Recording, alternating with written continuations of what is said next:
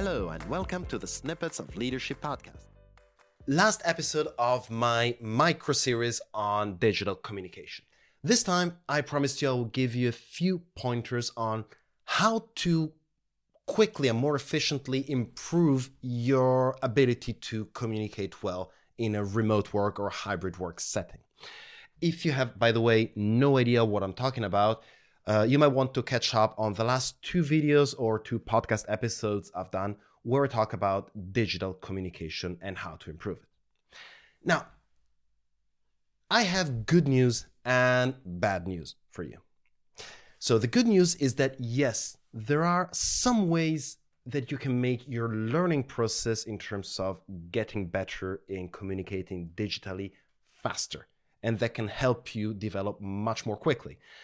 The bad news is that it's still a learning process. And uh, like any other learning process, it still requires work. So, if I think, however, on all the time that I have wasted trying to do this, all the energy that I've invested and wasted to no avail in trying to get better at communicating digitally, what I can do for you is share the areas where you can focus on and start from that will give you the quickest and highest return on investment.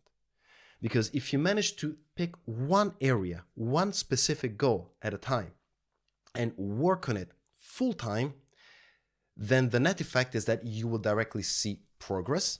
You will directly see how much better you have become, and that will encourage you to do more and step by step, you will be able to do everything we've discussed about in a much more proficient way. So, where to start from? My personal suggestion, good point to start, and something that will give you a good return on investment two things. Buy a new camera. That is key. Equipment in the sense is basic. And second, train yourself to look straight at the camera. That is it. Everything else can stay the same. But first of all, equipment, a new camera, a good camera will help the other person see more of you. And second, if you look straight at the camera, if you manage to train yourself until it becomes second nature, the other person will feel a lot more connected to you. Just do this.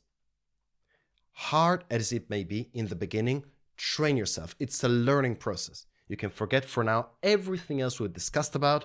You can forget the 20% more uh, emotional display.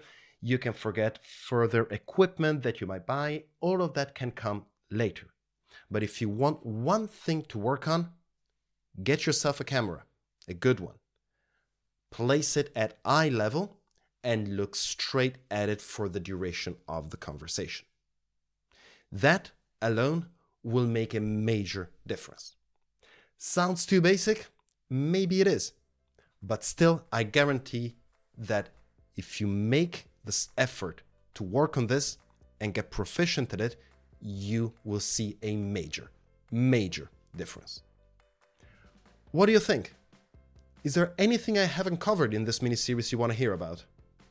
Let me know, and as usual, thank you, stay safe, talk soon. Thank you for listening. My name is Edoardo Binda Zane from EBZ Coaching. I'm a leadership and communication trainer and consultant. And if you have any questions about what you've heard in this episode, please reach out to me via LinkedIn, Facebook, or my website. I'll be answering the most interesting questions on the show. And if you know someone that will benefit from this type of content, please make sure you recommend this podcast to them. Thank you, and see you next time.